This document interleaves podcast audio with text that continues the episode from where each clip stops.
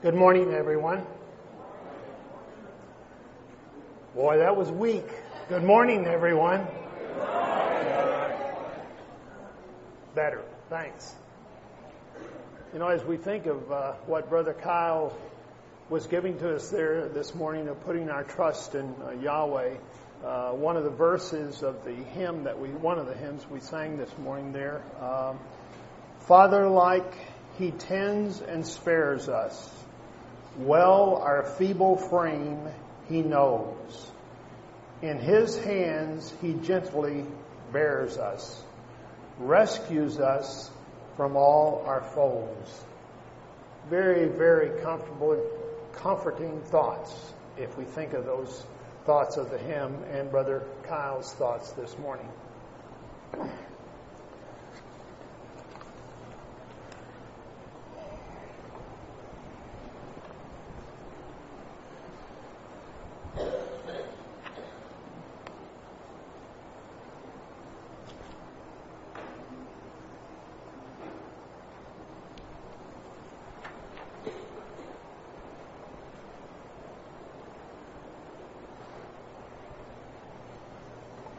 Thomas gave me this slide yesterday. And I'm not going to try to expand upon the slide. I think if we look at it though, it does fall into what we're, we are attempting to address this week. I'll let you think about that for just a moment.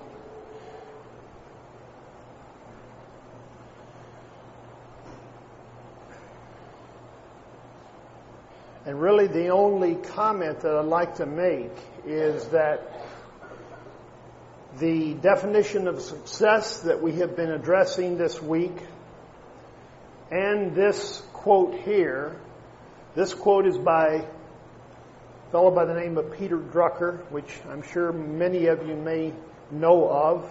Some of you in your business lives may have attended a seminar associated with his works and so forth. But both Peter Drucker and Tommy Newberry, who is the author of the definition of success that we've been looking at, both of these are business oriented people. We think about their thoughts and whether or not they realize it or not, their thoughts really are generated from God's Word.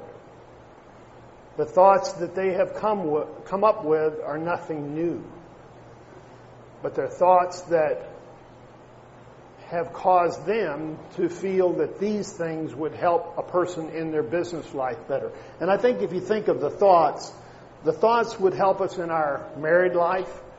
The thoughts would help us in our uh, business life. And obviously, uh, hopefully, we think that the thoughts will help us in our spiritual life. So, success is not an accident. It is the inevitable consequence of right thinking and right actions. Okay.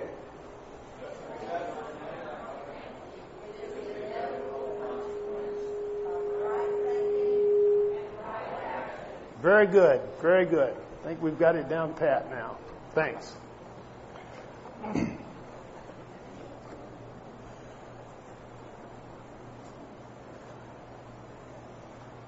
This morning, our class is going to address the subject of walk because of our desire for redemption versus, think of Brother Wilton's talk last night, versus alienation because of our desire for redemption versus alienation. If you will, turn with me to Isaiah 8.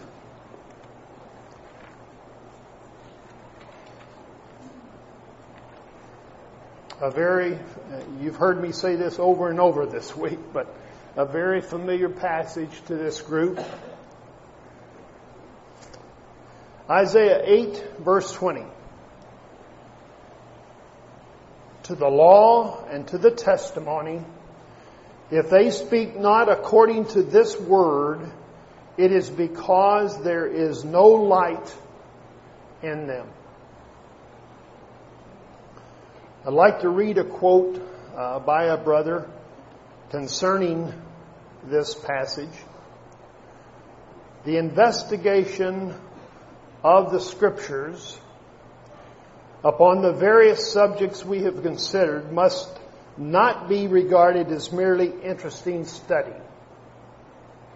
These subjects are revealed to us as the constitution of God's plan of redemption so that all who desire to share in that plan may comply with the requirements and that they may do so intelligently and thus bring their minds into unison with God's mind in the great work they are privileged to participate in with a view of sharing its proffered blessings. A state of ignorance upon the fundamental doctrines of the plan of redemption is a state of alienation from God. It is only by becoming at one with Him in mind that we can really be in the atonement He has graciously provided through Christ. This is a most reasonable requirement. Listen closely. For how would multitudes of ignorant creatures preserved eternally be any honor to God?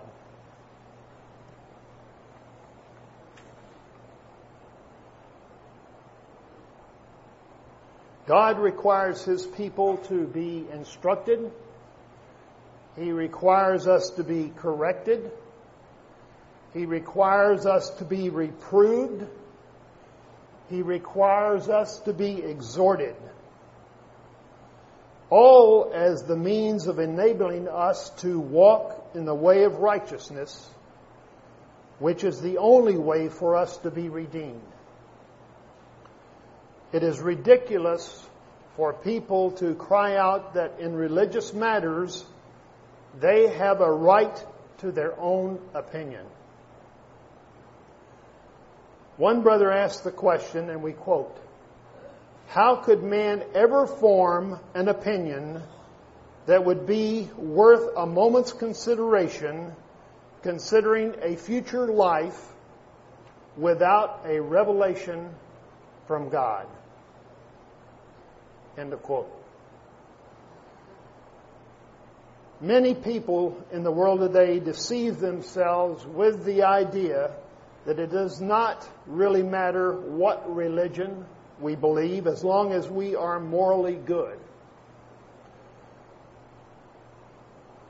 Where do we go to find out what constitutes moral goodness? What is moral goodness? Can we be morally good in the sight of God if we do not believe God's teachings? Well, the verse that we looked at in Isaiah tells us that God has spoken and the first things to do in order to be morally good is for us to hear, for us to understand, and for us to believe what He has spoken. Then our actions or our walk should follow consistently with those teachings and then, and only then, will God be pleased.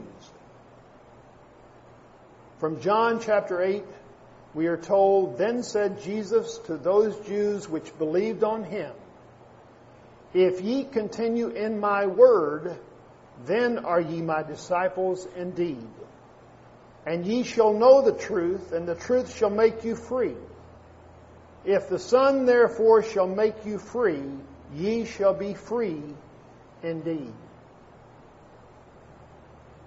The thought of a kingdom in the sky, or the kingdom in our heart, or the church being the kingdom, is not the kingdom God preached.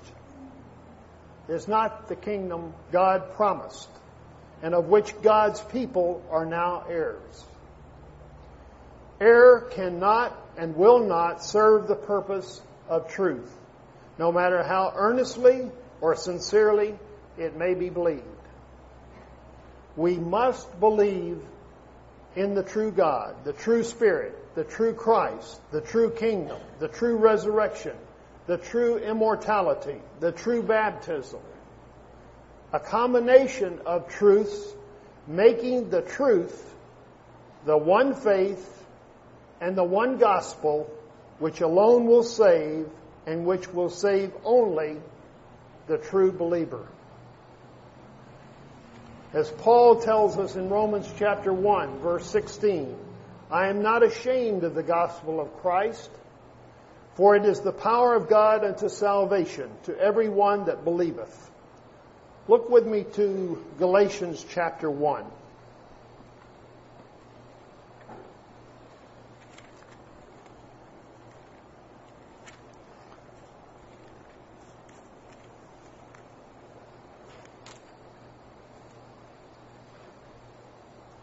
Galatians 1, we'll, char- we'll start at verse 6. I marvel that ye are so soon removed from him that called you into the grace of Christ unto another gospel, which is not another, but there be some that trouble you and would pervert the gospel of Christ.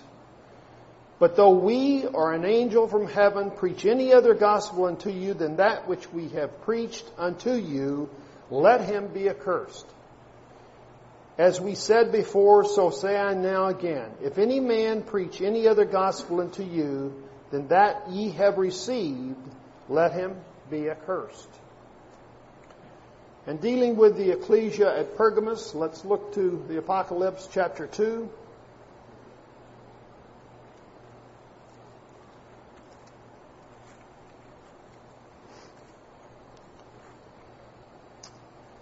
Verse 14.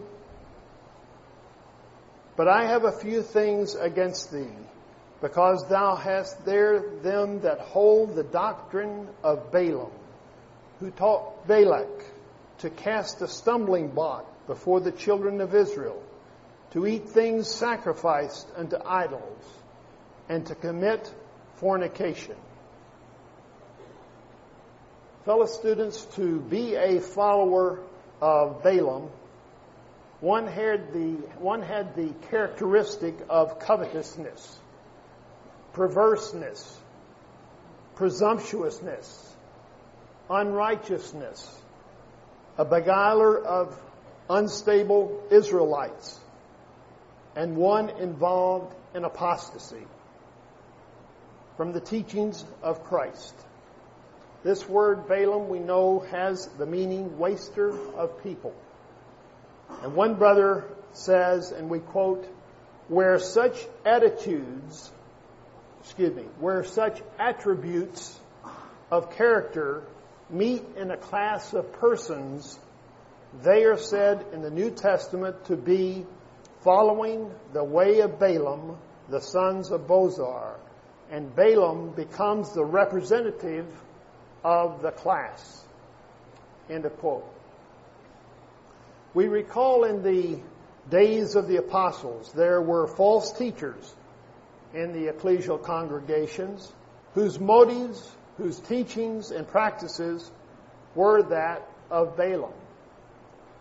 They were grievous wolves, wasters of the people, speaking perverse things to draw away disciples after them. They taught that belief of the gospel and being baptized was not enough, but that in addition to this, it was necessary also to be circumcised and keep the law of Moses, or men could not be saved. These are the types of people that I believe Brother Paul is referring to in Galatians 1. Those who were adding to or subtracting from the gospel which Jesus had taught. And why? Why were they doing that? we suggest that it was in order to popularize their doctrine and make it palatable or acceptable to the Jews.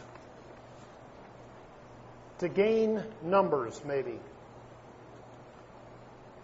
As students of Scripture, we believe that Paul was preaching here, that what Paul was preaching here is that we must reject the dogmas taught by the clergy and agreed with by many concerning hell, souls, the devil, and also heaven. We feel that the Roman Catholic Church is mystery, Babylon the Great, mother of harlots and abominations of the earth. We teach that we should detest these systems. And we urge each other that unless we continue to walk steadfastly in the gospel taught by Jesus and the apostles, we cannot be saved. Look with me, if you will, to 2 Thessalonians chapter 2.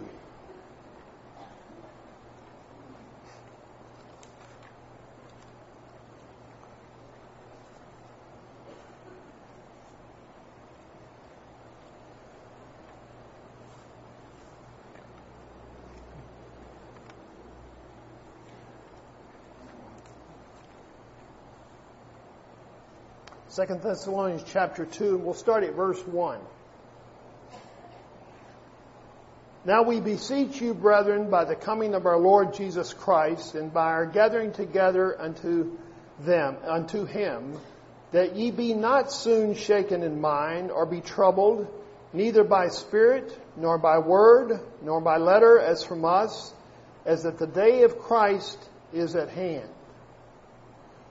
Let no man deceive you by any means, for that day shall not come except there come a falling away first, and that man of sin be revealed, the son of perdition, who opposeth and exalteth himself above all that is called God, or that is worshipped, so that he as God sitteth in the temple of God, showing himself that he is God. Remember ye not that when I was yet with you, I told you these things? And now ye know what withholdeth, that he might be revealed in his time. For the mystery of iniquity doth already work. Only he who now letteth will let until he be taken out of the way. And then shall that wicked be revealed, whom the Lord shall consume with the spirit of his mouth and shall destroy with the brightness of his coming. Even him whose coming is after the working of Satan with all power and signs and lying wonders, and with all deceivableness of unrighteousness in them that perish, because they received not the love of the truth, that they might be saved.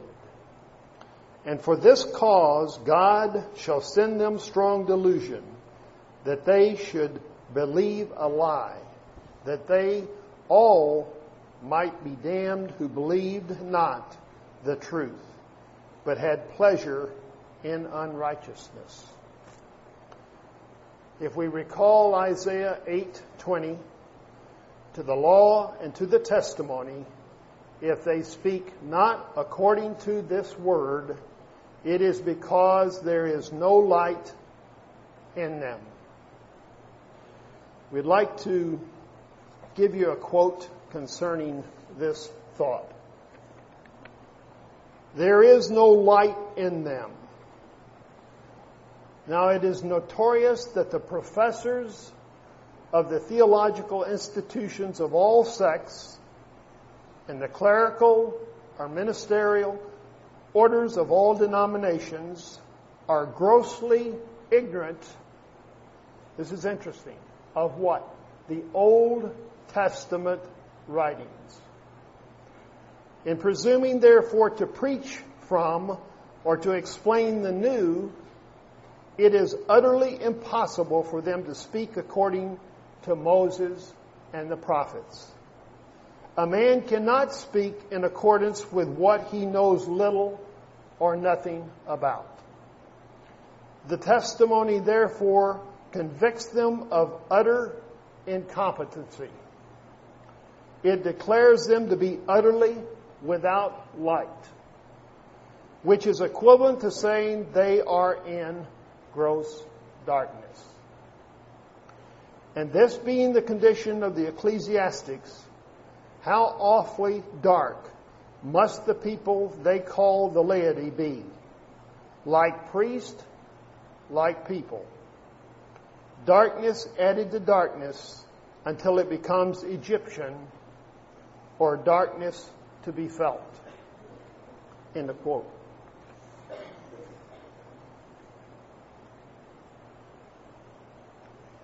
We cannot become sons of Balaam. We cannot allow false teaching among ourselves to turn some of us away from the teachings of Moses and the prophets. We mentioned this the other day, but you know, our young people may get tired of hearing about such things as the covenants of promise. They may get hear, get tired of hearing about such things as the promises made to Abraham, Isaac, and to Jacob. They may get tired of hearing about the promises made to David.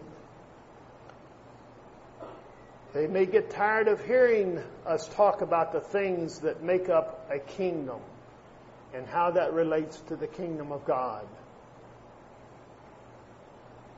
But no matter how difficult it is to listen to those things, we pray that we never stop talking about those things because they are part of our understanding concerning God's Word. Our Heavenly Father created the Word. It is perfect.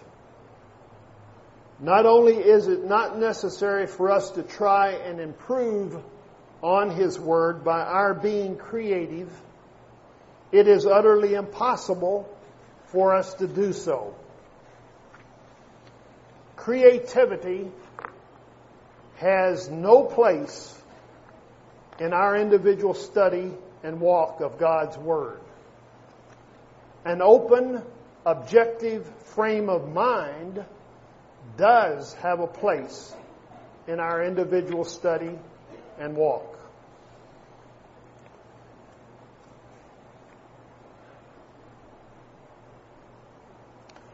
As we presently have a lull or a period of time when we are not spending all of our time trying to unify our community, as we presently aren't involved in as many heated arguments or debates between ecclesias as we might have been in the past.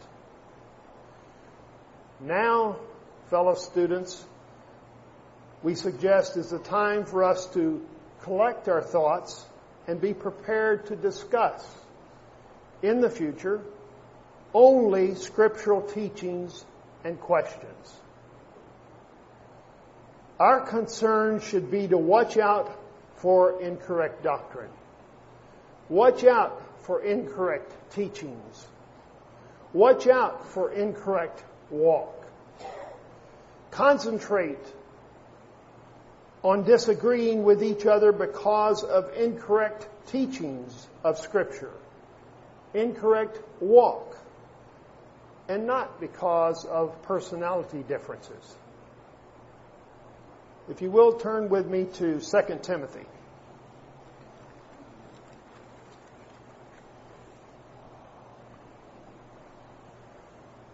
Second Timothy chapter 3, and we'll start at verse 14.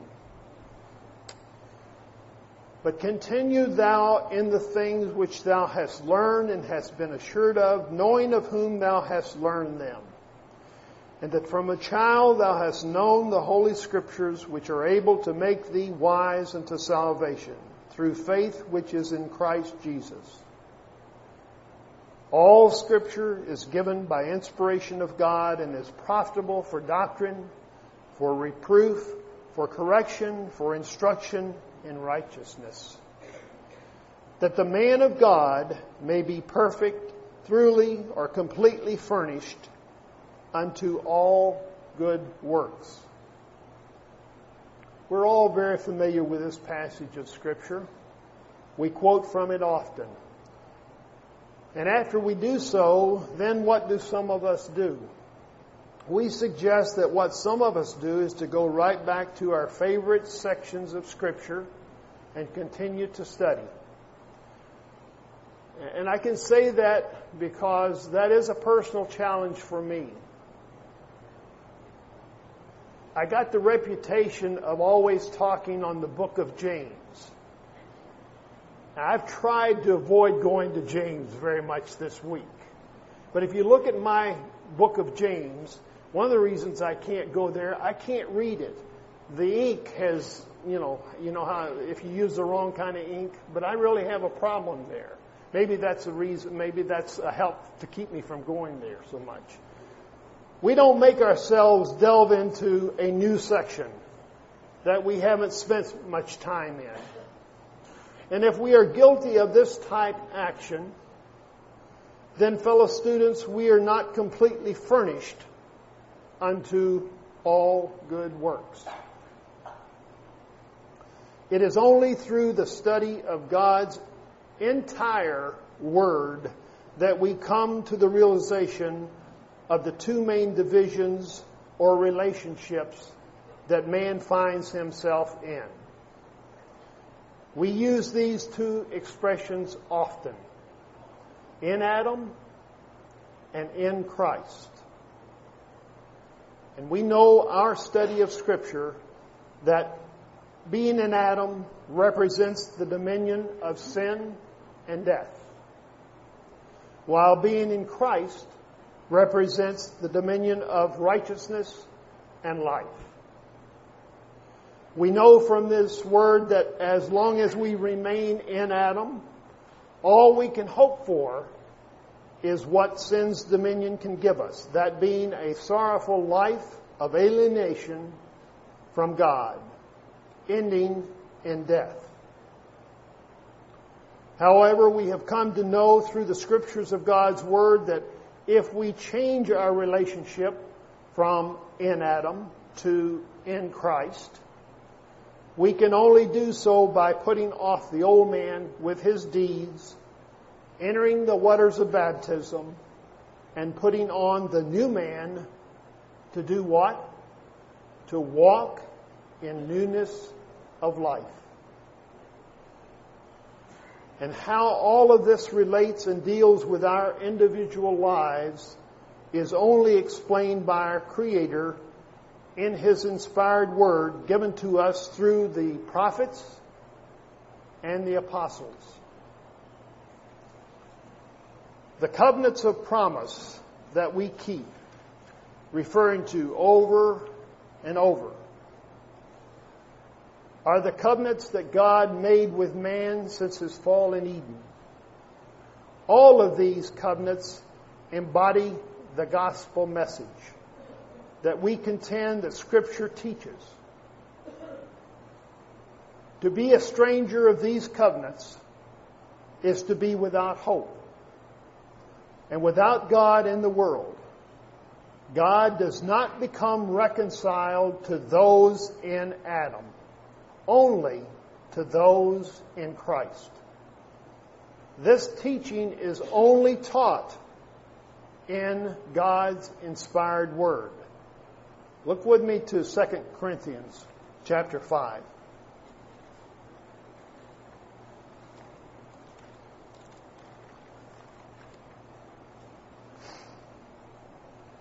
Second Corinthians chapter 5, verse 17. Therefore, if any man be in Christ, he is a new creature. Old things are passed away. Behold, all things are become new. And all things are of God, who hath reconciled us to himself by Jesus Christ, and hath given to us the ministry of reconciliation. Brothers and sisters, fellow students, when we continue to study, when we continue to teach, when we continue to walk according to the gospel that is explained in God's inspired word, we then fall into those spoken of, and let's look at it in Ephesians chapter 2.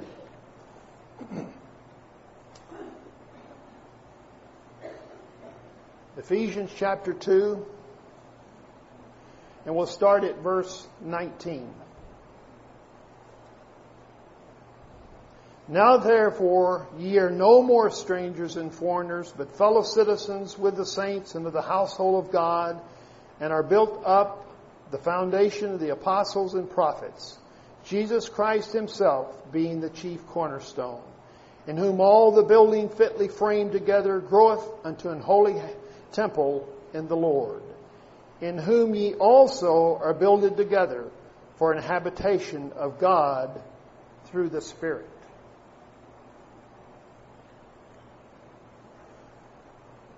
We would like to close uh, this, these thoughts that we're looking at this morning of walking because of a, our desire for redemption versus alienation with a couple of thoughts. Look at Revelation 18 and 4.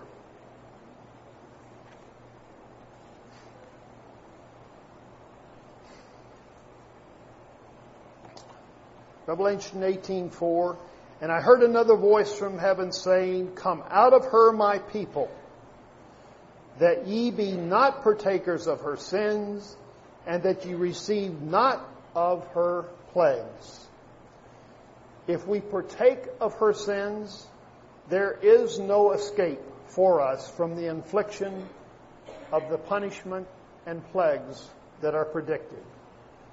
But our choice, brothers and sisters, is to follow God's inspired word. And we wish to follow the thoughts of Ephesians. Let's go back to Ephesians chapter 4.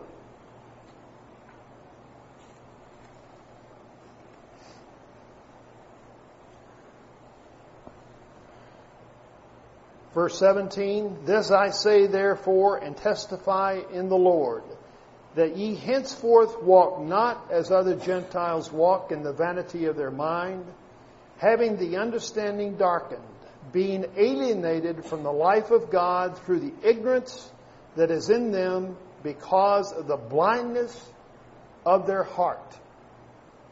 Look at 2 Thessalonians chapter 2.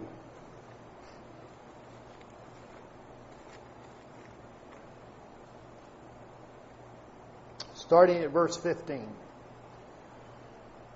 Therefore, brethren, stand fast and hold the traditions which have been taught, whether by word or our epistle. Now our Lord Jesus Christ himself and God, even our Father, which hath loved us and hath given us everlasting consolation and good hope through grace, comfort your hearts and establish you in every good word and work.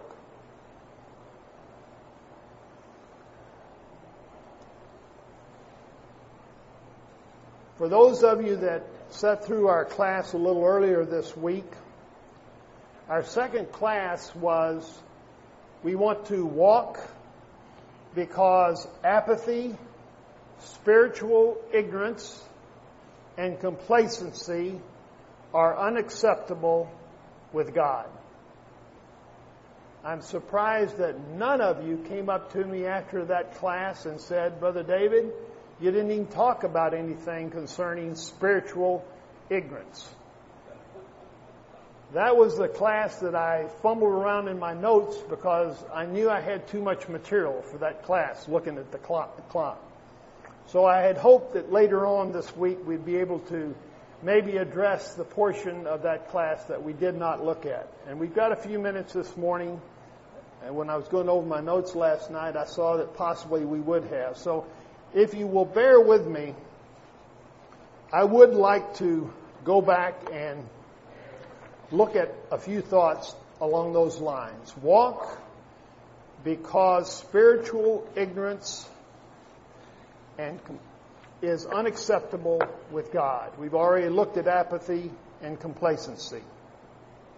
If you will, turn with me to Proverbs chapter 3.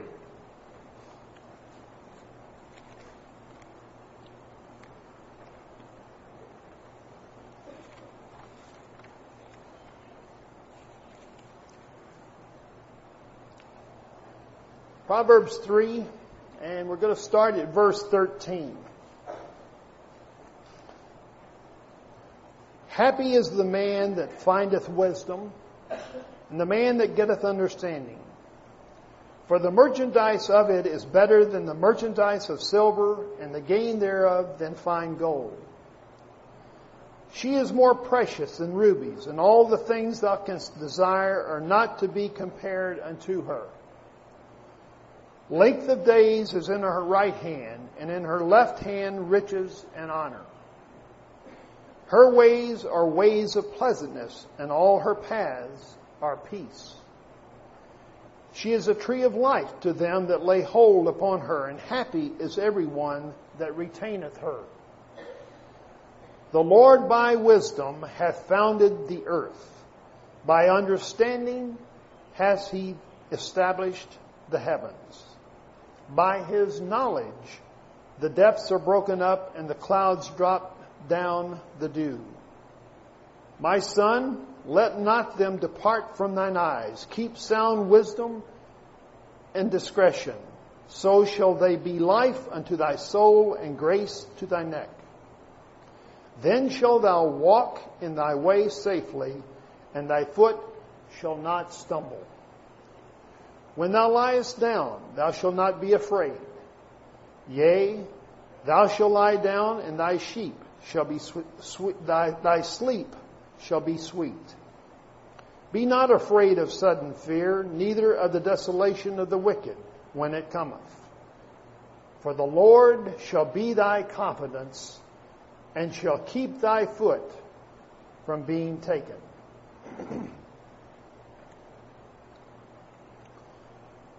the words ignorant or ignorance that we find in verses 38 through 40. Uh, well, that we find, not verses here. We find these words, ignorant and ignorance, 38 to 40 times in Scripture. And one of the Greek words used is A-G-N-O-E-O, which has the meaning of not to know, not to understand. And many times it is implied that it is by one choosing to ignore or not putting forth effort to understand or to grasp. Another way to define it would be being disinterested or ignorance through disinclination or dislike or lack of desire. Look with me to Romans chapter 10.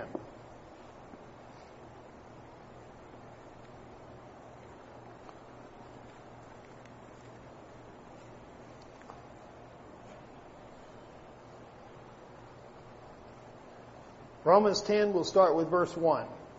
Brethren, my heart's desire and prayer to God for Israel is that they might be saved. For I bear them record that they have a zeal of God, but not according to knowledge.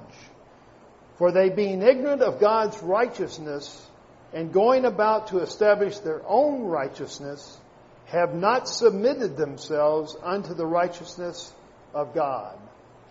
Look at chapter 11, verse 25.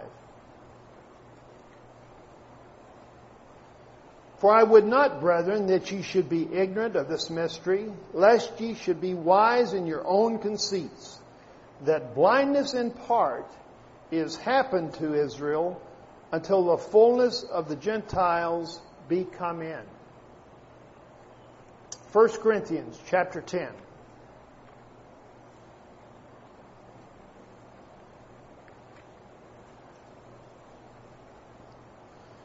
1 Corinthians 10 verse 1, Moreover, brethren, I would not that ye should be ignorant, how that all our fathers were under the cloud and all passed through the sea.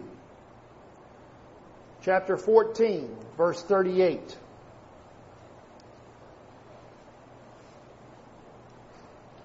But if any man be ignorant, let him be ignorant. Throughout Scripture, we are given much concerning the Israelites. We know that we can gain a wealth of information and instruction if we simply study and observe the history of God's chosen people. And our thoughts for the next few minutes concerning spiritual ignorance can be developed by looking at several passage, passages dealing with the Israelites. The prophet Isaiah, in dealing with Judah's universal corruption and their wickedness, says in Isaiah 1 Hear, O heavens, and give ear, O earth, for the Lord hath spoken. I have nourished and brought up children, and they have rebelled against me. The ox knoweth his owner, and the ass his master's crib. What then does it say? But Israel doth not know. My people doth not consider. Once again, concerning the Jews' sins, in chapter 59 of Isaiah, we are told, But their iniquities have separated between you and your God, and your sins have hid his face from you, that he will not hear. The way of peace they know not, and there is no judgment in their goings. They have made them crooked paths. Whosoever goeth therein shall not know peace. From the inspired word of Jeremiah, we learn similar thoughts concerning God's thoughts of the Jews. Jeremiah 5 verse 4. Therefore I said, surely these are poor. They are foolish for they know not the way of the Lord, nor the judgment of their God. Put another way, they were spiritually ignorant. Amos, in dealing with God's judgments against Israel, informs us from chapter 3, verse 10 For they know not to do right, saith the Lord, who store up violence and robbery in their palaces.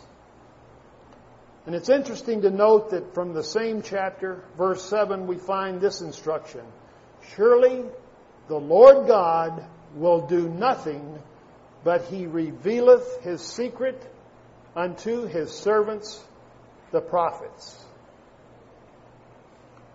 We know that believing the prophets was one of Israel's shortcomings. They were either disinterested or disliked or had a lack of desire for what the prophets expounded to them. Micah chapter 4 tells us, Now also many nations are gathered against thee that say, Let her be defiled, and let her eye look upon Zion. But they know not the thoughts of the Lord, neither understand they his counsels. For he shall gather them as the sheaves into the floor. This passage we see deals with the thoughts concerning the gathering of the nations that are spiritually ignorant of God's word and God's plan. Those who have not learned, have not come to a proper understanding of His will, and from Zephaniah chapter 3, Therefore wait ye upon me, saith the Lord, until the day that I rise up to the prey. For my determination is to gather the nations, that I may assemble the kingdoms, to pour upon them mine indignation, even all my fierce anger. For all the earth shall be devoured with the fire of my jealousy.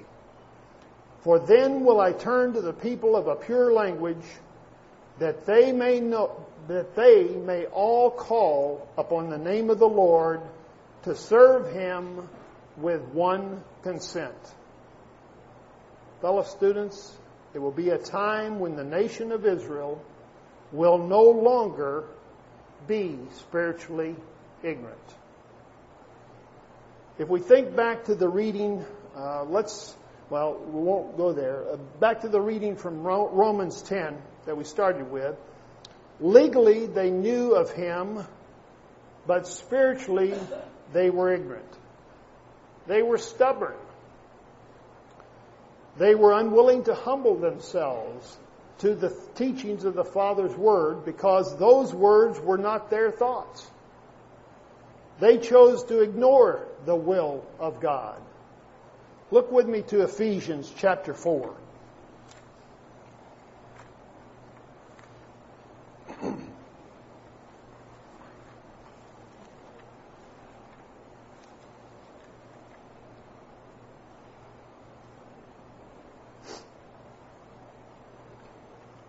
Ephesians 4, verse 17. This I say therefore and testify in the Lord that ye henceforth walk not as other Gentiles walk in the vanity of their mind, having the understanding darkened, being alienated from the life of God through the ignorance that is in them because of the blindness of their heart.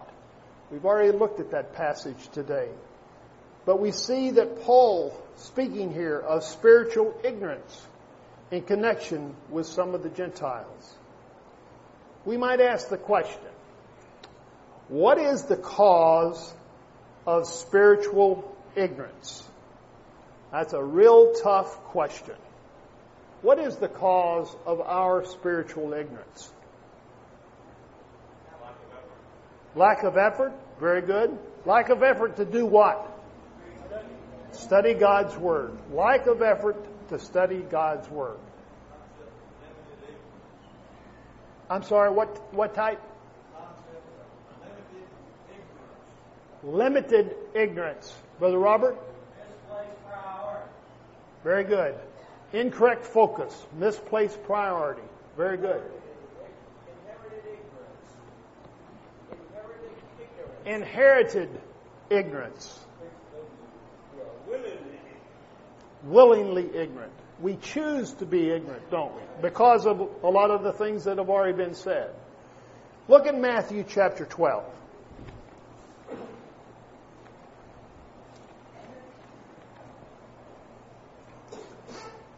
Matthew chapter 12, and we'll look at verse 3.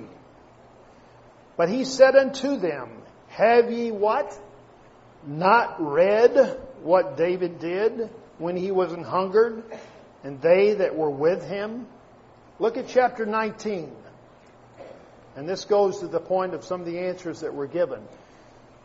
Chapter 19, verse 4. And he answered and said unto them, What does he say? Have ye not read that he which made them at the beginning made them male and female? Look at chapter 22. And you know I've only picked a few. There are many that just read the same thing over and over. Matthew 22, verse 29. Jesus answered and said unto them, Ye do err, not knowing the Scriptures, nor the power of God. So again, why was there spiritual ignorance according to these references?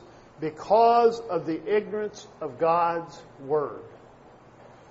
The Companion Bible points out that the phrase, have ye not read, that we saw in a few of these verses, is a question asked by Christ on six different occasions. so our Savior seems to emphasize the thought of ignorance of His Father's Word by using this phrase, have ye not read? Let's look in um, Luke chapter 19.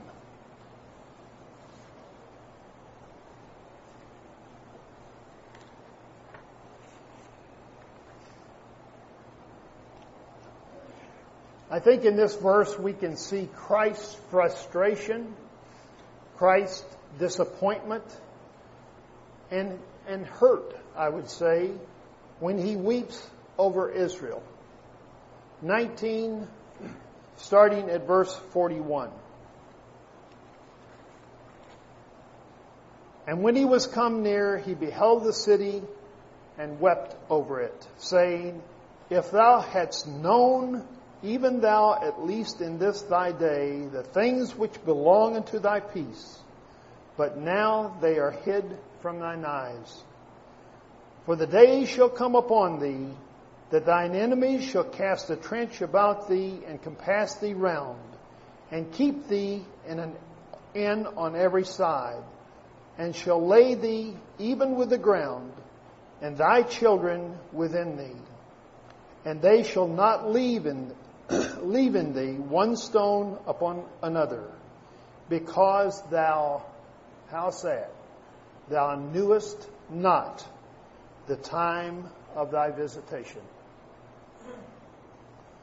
And then we'd like to close this thought by looking at 2 Corinthians chapter 3.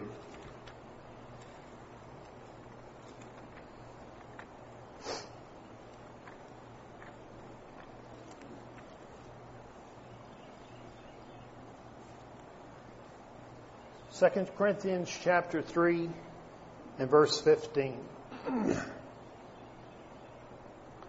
But even unto this day, when Moses is read, the veil is upon their heart. I would just merely like to say, because I know some of you probably leaving today, that I have truly enjoyed uh, the, our study this week. Um, you know, I know when different ones of us get up here, uh, you may not relate to my personality, uh, and I realize that you know sometimes we may not be able to communicate. But my hope and prayer this week is that something has been said from God's Word, not from David Bostain, but from from God's Word that has helped you uh, in your walk as you return to the world in which we live. I truly appreciate your, uh, your patience and your attention. Thank you very much.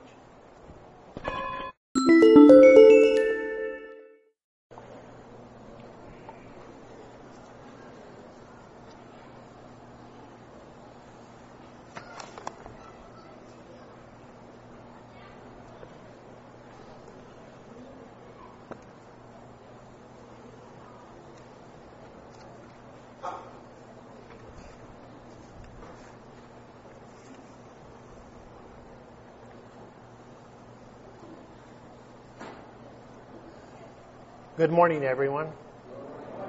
Everyone got smaller this morning. So many times, you know, when we're singing our hymns and praise to God, I don't really think of the words as I should. This morning we said, through every period of my life, my praise to thee shall grow, till in the kingdom of thy Son, all praise to thee shall flow. Those are great thoughts to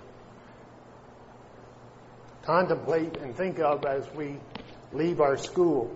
Um, I'm not going to have anything to say at the end of my comments this morning, so I do want to say up front again, thanks to all of you for a great week. Thanks to all of you for your comments, uh, your additions, your suggestions. I appreciate that very much. And we truly have enjoyed being with you this week. Okay, we're all together this morning. We know it well. Success is not an accident. It is the inevitable consequence of right thinking and right actions. Very good. You deserve a hand. You did well.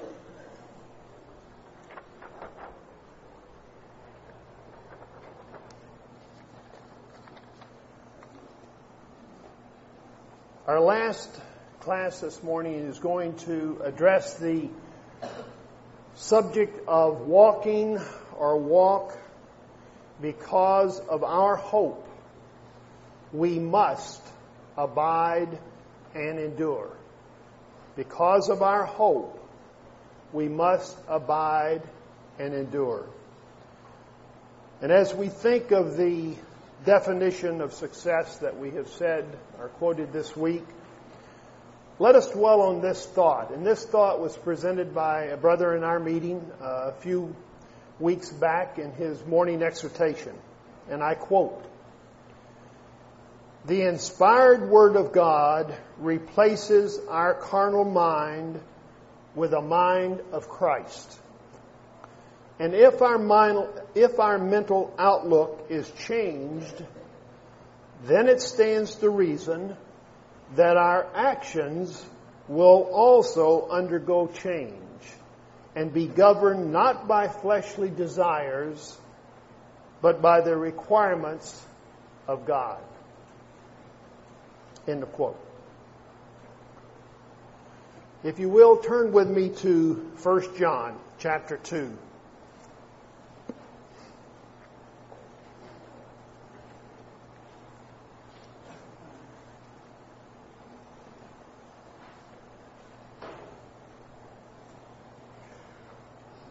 First John chapter 2, verse 10. He that loveth his brother abideth in the light, and there is none occasion of stumbling in him. Verse 14.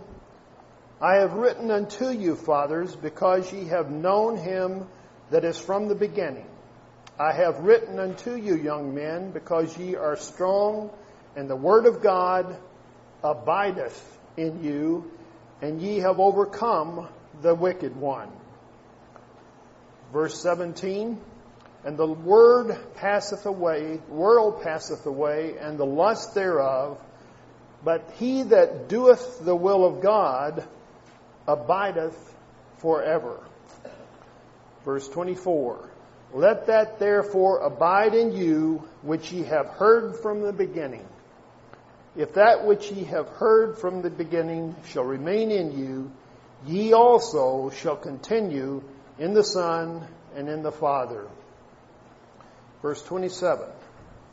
But the anointing which ye have received of him abideth in you, and ye need not that any man teach you, but as the same anointing teacheth you of all things, and is truth, and is no lie, and even as it hath taught you, ye shall abide in him. and now, little children, abide in him, that when he shall appear, we may have confidence and not be ashamed before him at his coming. Look at 2 John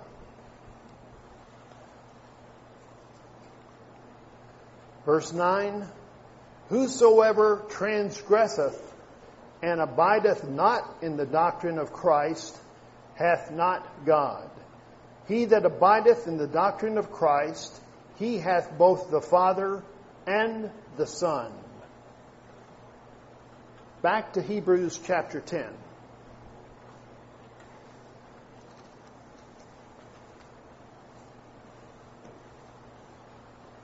Hebrews 10, verse 34.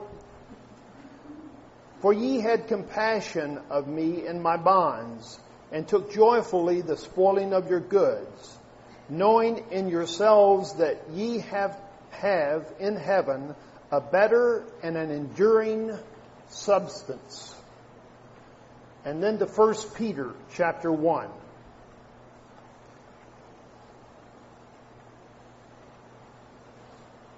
1 Peter chapter 1, verse 25. But the word of the Lord endureth forever. And this is the word which by the gospel is preached unto you. The word abideth used in 2 John comes from a word meno, M-E-N-O, which has the meaning to remain, to continue, and this same word is used when we read the word endure or endureth in the Hebrew and the First Peter reference. As we bring our walk class to an end for the week, we'd like to address the thoughts contained in this word meno or to remain or to continue. And I might add that these thoughts by no means will be anything new to any one of you in this audience. But it is your teacher's belief that these thoughts are critical words of Scripture that we as believers must keep in our minds if we are to overcome our trials and tribulations, our personality differences, and the aspect of the world we live in each day, which are in direct opposition to God's word of truth that each of us cherish. For the lack of time in this class, uh, we will be referring to several scriptures, but I'm not going to ask you to turn them up. I really ask that you just listen and hopefully let the scriptures sink into our hearts this morning as we close our class. We learn from the scriptures that knowledge is a very essential element in the matter of our salvation.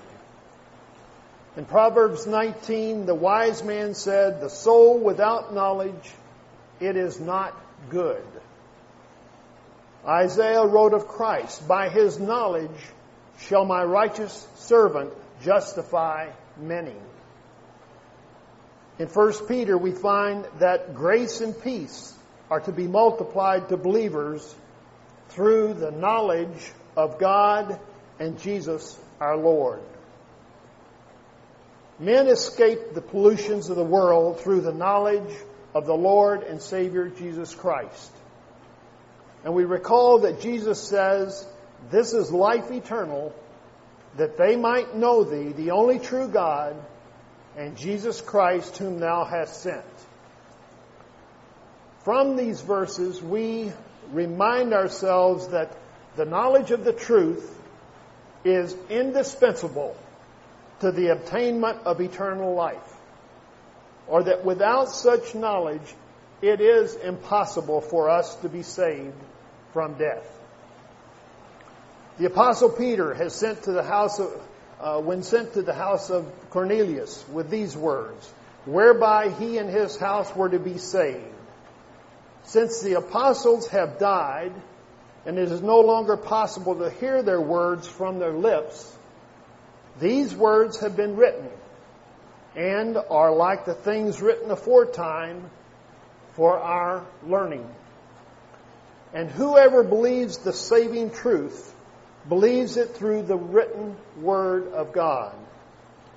We realize that the writings of the apostles are scriptures quite as much as those of the ancient prophets of Israel. We know that these writings are the results of the revelations that were made to the holy apostles and prophets by the Spirit.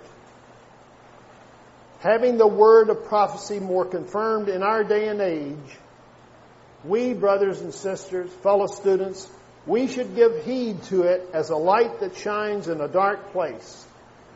The word of our Heavenly Father, when received in a good and honest heart, is not a dead letter, but it is a quick and powerful and sharper than any two-edged sword, piercing to the dividing asunder of soul and spirit and of the joints and marrow, and is a discerner of the thoughts and intents of the heart or of our heart. God's word is not only quick or living, but it tells, but it is able to quicken the mind in which it finds lodgment. Jesus said, It is the Spirit that quickeneth. The means by which this quickening is brought about are the words of Jesus, of which he said in John chapter 6, The words which I speak unto you our spirit, and our life. The psalmist also says in Psalm 119, Thy word hath quickened me. The apostle Paul wrote, Wherefore, as the Holy Spirit saith unto thee, saith today, if ye will hear his voice, harden not your hearts. He therefore who obeys the commandments of the apostles and follows their instructions is led by the Spirit of our Creator. We believe and teach that the only scriptural way to convert sinful mankind is by teaching them God's ways. And we teach that whoever is not converted in this way is not built upon the foundation which God has laid. We recall the words of Isaiah 55 concerning God's word. It shall not return unto me void, but it shall accomplish that which I please and proper and prosper in the things whereunto I sent it. The only scriptural way to convert sinful man is by teaching them God's way. And whoever is not converted in this way is not built upon the foundation which Yahweh has laid. If we recall the reading from 1 Peter chapter 1, we were exhorted that the word of the Lord endureth how long? Forever. We quote from one commentator's thoughts on this verse. Yahweh's word is immovable, fixed, permanent, amidst all the revolutions on earth and the fading glory of human pomp and power. His truth remains unaffected. Its beauty never failed, fades. His prophecies never fail. Christ will return to consummate the proposed initiated purpose initiated at his first advent. Meanwhile, there is not an object of natural beauty on which we pride ourselves that will not decay. But the Word of God, epitomized in the gospel, is enduring and fadeless. It will lead to eternal life and to a glory that shall have no end. End of quote. We are closing our classes this week on the thoughts of walk by emphasizing the importance or the important connection between the scriptural words abide and endure as they relate to sound doctrine. That sound doctrine is an essential element in our salvation. and I might just insert here by no means do I feel Brother Ken has not done an excellent job on doctrine this week. The only reason I bring up the subject of doctrine in a walk class is that I personally think that as we cannot separate faith and works, we cannot separate doctrine and walk. doctrine is teaching. It is God's teaching concerning Himself and His purpose in relation to man and the earth. And this doctrine will save both the teacher of this class and all those in the audience if we take heed and walk in it. Whosoever transgresseth and abideth not in the doctrine of Christ hath not God.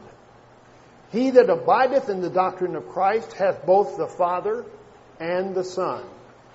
The Apostle Paul, who by the Spirit was shown to show things to come, said to Timothy, Preach the word, be instant in season, out of season, reprove, rebuke, exhort with all long suffering, and what? Doctrine.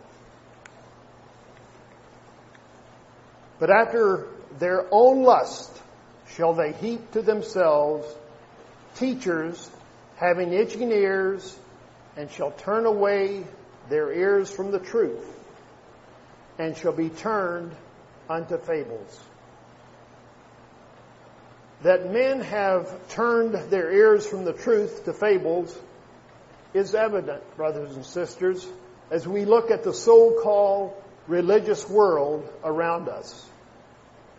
There are very few doctrinal lectures or sermons that are given in our day and age. Many of the teachings are that it might, it matters not what we believe if we are merely honest and sincere individuals. who lead good moral lives. One brother offers this observation, and we quote, The thoughtful reader has doubtless noticed that there is no record of any public prayers in connection with the preaching of Jesus and the apostles. When these divinely commissioned and spirit filled proclaimers of God's truth came before the people, they had a positive message to deliver. And this they did faithfully whenever and wherever the opportunity presented itself. They performed with vigor the duty devolving upon them without engaging in repetitious public prayers or calling upon uninstructed and unreconciled men to join them in singing and pray, prayer, as modern evangelists do without the slightest show of authority. End of quote.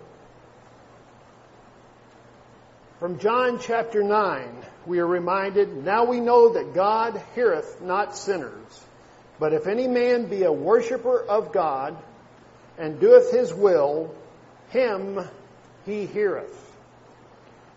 Romans 6 tells us the true worshippers are they who have from the heart obeyed that form of doctrine which was apostolically delivered who have become reconciled to God, who by baptism into Christ have put on Christ. These individuals have a mediator between God and men, the man Christ Jesus. An advocate with the Father, Jesus Christ, the righteous. We as brothers and sisters and students of God's Word cannot afford to trust our salvation to any individual, but only to the word and the doctrine of Yahweh.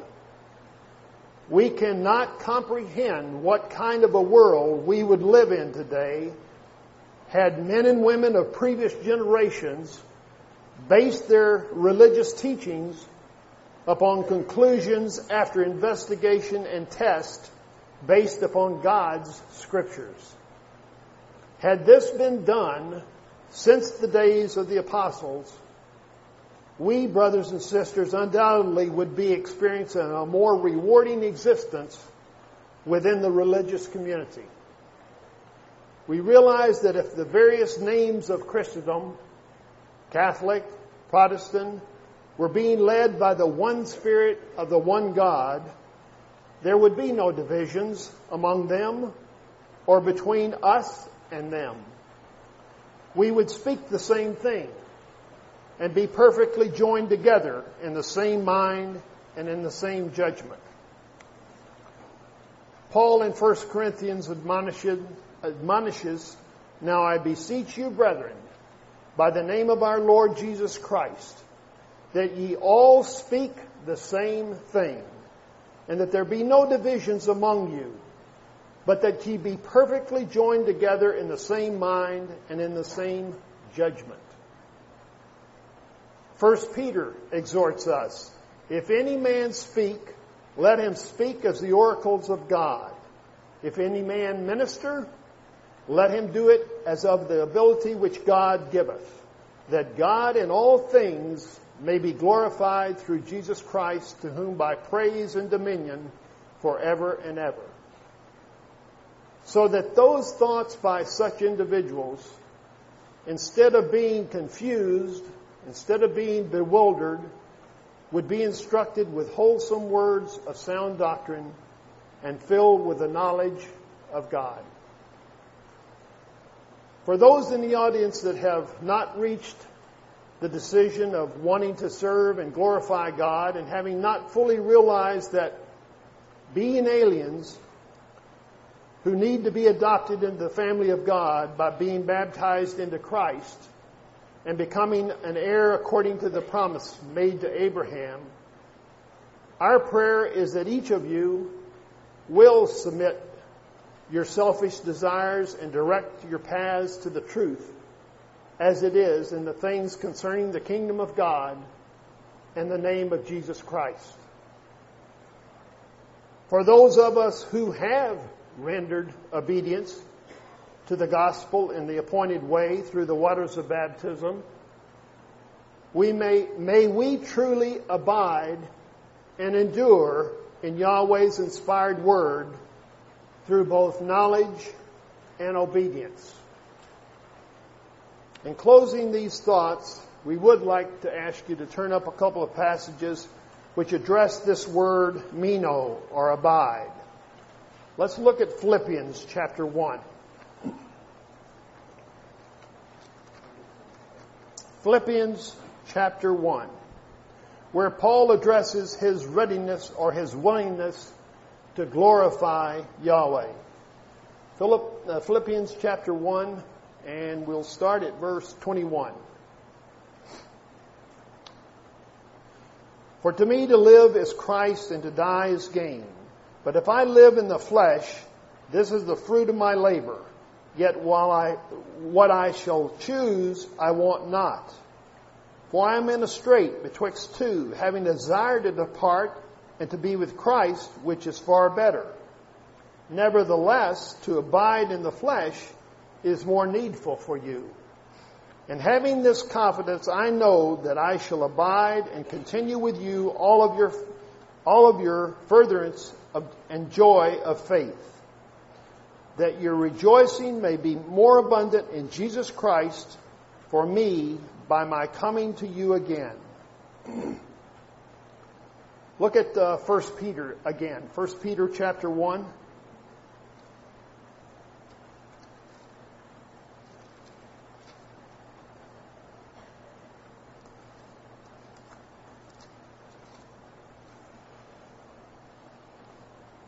1 Peter chapter 1 verse 22, dealing with God's abiding word. Seeing ye have purified your souls in obeying the truth through the Spirit unto the unfeigned love of brethren, see that ye love one another with a pure heart fervently, being born again, not of corruptible seed, but of incorruptible, by the word of God, which liveth and abideth forever. Fellow students, the gospel is a call to each of us to its acceptance, to its obedience, to the commandments of God, to service in His cause. To such there will be the grand and final message, Come ye blessed of my Father, Inherit the kingdom prepared for you from the foundation of the world, which we know is from Matthew. So as we close our class, we ask that we try and open our minds for just a few moments, a couple of minutes, and let the following penetrating thoughts be absorbed so that we may leave today and go back into the world that we live in with strength to walk according to God's inspired word, so that we better serve and glorify His name prior to our Savior's return. And most of what you're going to hear now is a quote. Most of it, as I said at the very first day, as far as my acknowledgments, most of it is from writings in the Hope Letter It is no light thing to enter God's covenant. It is no light thing to enter God's covenant. It is the most far reaching and sacred step one can take. It imposes responsibilities that can never be thrown off without, without an accounting. When we enter this covenant, we become new creatures. The breach that was made in Eden through transgression of God's law, by which man is estranged from God, has been healed. For there is now no condemnation to those who are in Christ Jesus. For they have been washed, covered, and clothed.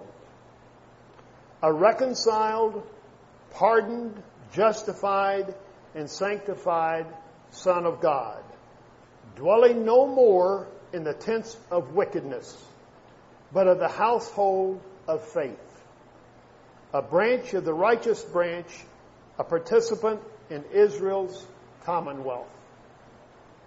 Israel was a holy and separated people unto Yahweh. It was through them he made known his will and his purpose. They were distinct people because God chose them versus all the other nations. It is declared, You only have I known of all the families of the earth, from Amos. Of course, Yahweh knew the other nations, but not in the sense that he knew and loved Israel. Israel was the only nation that was politically in God. They were the only nation that received definite and positive laws, obedience to which brought them temporal and promised future blessings.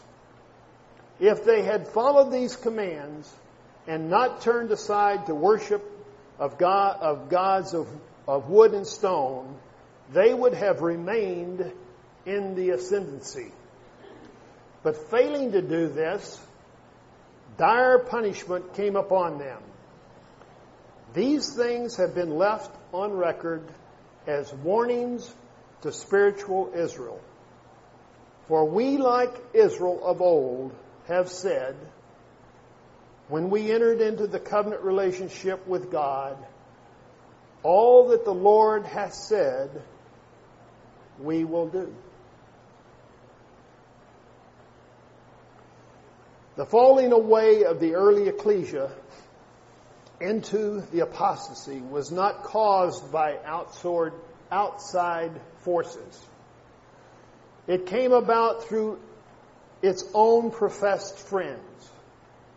A denying of the faith, dissensions, and bickering from within. As long as God's people stand firm upon the foundation of their faith, as long as they adhere to the principles of truth and manifest by their words and actions, they are sincere, outside opposition only acts as a tonic and spurs them on to greater conquest in the cause that they have espoused. It, it, is trouble and dissension from within that destroys the peace and harmony, harmony and solidity of the ecclesia of God. Like a cancer, these things eat into the very vitals. As saints of God, having fellowship with the Father and the Son, we are called into a high and holy calling the sacredness of our position comes home to us as we think on these things and as our relationship to one another becomes real and lasting, bound together as it is in the bonds of the covenant. The thoughtless word, the unkind act or insinuation has no place in our associations with each other. Our religion is no longer a passing thought. It is something that draws and binds. Maybe I should add, it should be something that draws and binds. We visualize together the things the prophets have left on record. We see the joy set before them and us all manifested and brought to fruition in the life of the Master. We see the future as the real morning without clouds, as the morning when all creation will rise in mass and acclaim the glories due His holy name. Brothers and sisters, in the face of all these glorious things, can it be a question whether, brethren, should from conflict cease? Tis in union, hope and joy and love increase. Let this mind be in you, which was also in Christ Jesus. Fellow students, let us not despair. The day of redemption draweth nigh. Nearer and nearer approaches the hour of that terrible collision upon the mountains of Israel of which we have read, when the host of God descends to take a spoil and to take a prey from the partially restored wonders, wanderers of Israel. And when the long pent up wrath of Yahweh blazes forth on behalf of his long persecuted and downtrodden people. For the day of vengeance is in mine heart, and the year of my redeemed is come. He will tread down the oppressor. He will bring down their strength to the earth. Nearer and nearer draws the day when the once crucified, the once dead and buried, but now exalted Jesus comes forth from the heavens to tread the winepress of Yahweh's wrath, to take possession of his own, to fulfill those ancient covenant promises which were confirmed by his death, and to flood the earth with the glory of God from pole to pole. Nearer and nearer draws the day when the lightning flashes of, the, of his wrath will be seen at play in the earth. And the wicked of the earth will groan and the tyrants tremble, and they shall go into the holes of the rocks and into the caves of the earth for fear of the Lord and for the glory of his majesty when he ariseth to shake terribly the earth. And the loftiness of man shall be bowed down, and the haughtiness of men shall be made low. And the Lord alone shall be exalted in that day. Darker and darker grows the night. The shadows deepen, and how soon we cannot tell, but we still hear sounding through the gloom the midnight cry Behold, the bridegroom cometh. Go ye out to meet him. How will that cry affect you and me? How will that cry affect you and me, brothers and sisters? Are we waiting expectantly to hear the herald's voice? What, are, what of our lamps? Are they well trimmed? Have we oil in our vessels? Or are they just flickering and ready to go out? It will be too late to replenish our stock then. Let us be wise now. Open our hearts to the living Christ. Reciprocate his wondrous love. When brothers and sisters, fellow students, when the cry is heard and the bridegroom come, we will enter in with him to the marriage and participate in all its gladness and joy. Surely I come quickly. Amen. Even so, come, Lord Jesus. The grace of our Lord Jesus Christ be with you all. Amen.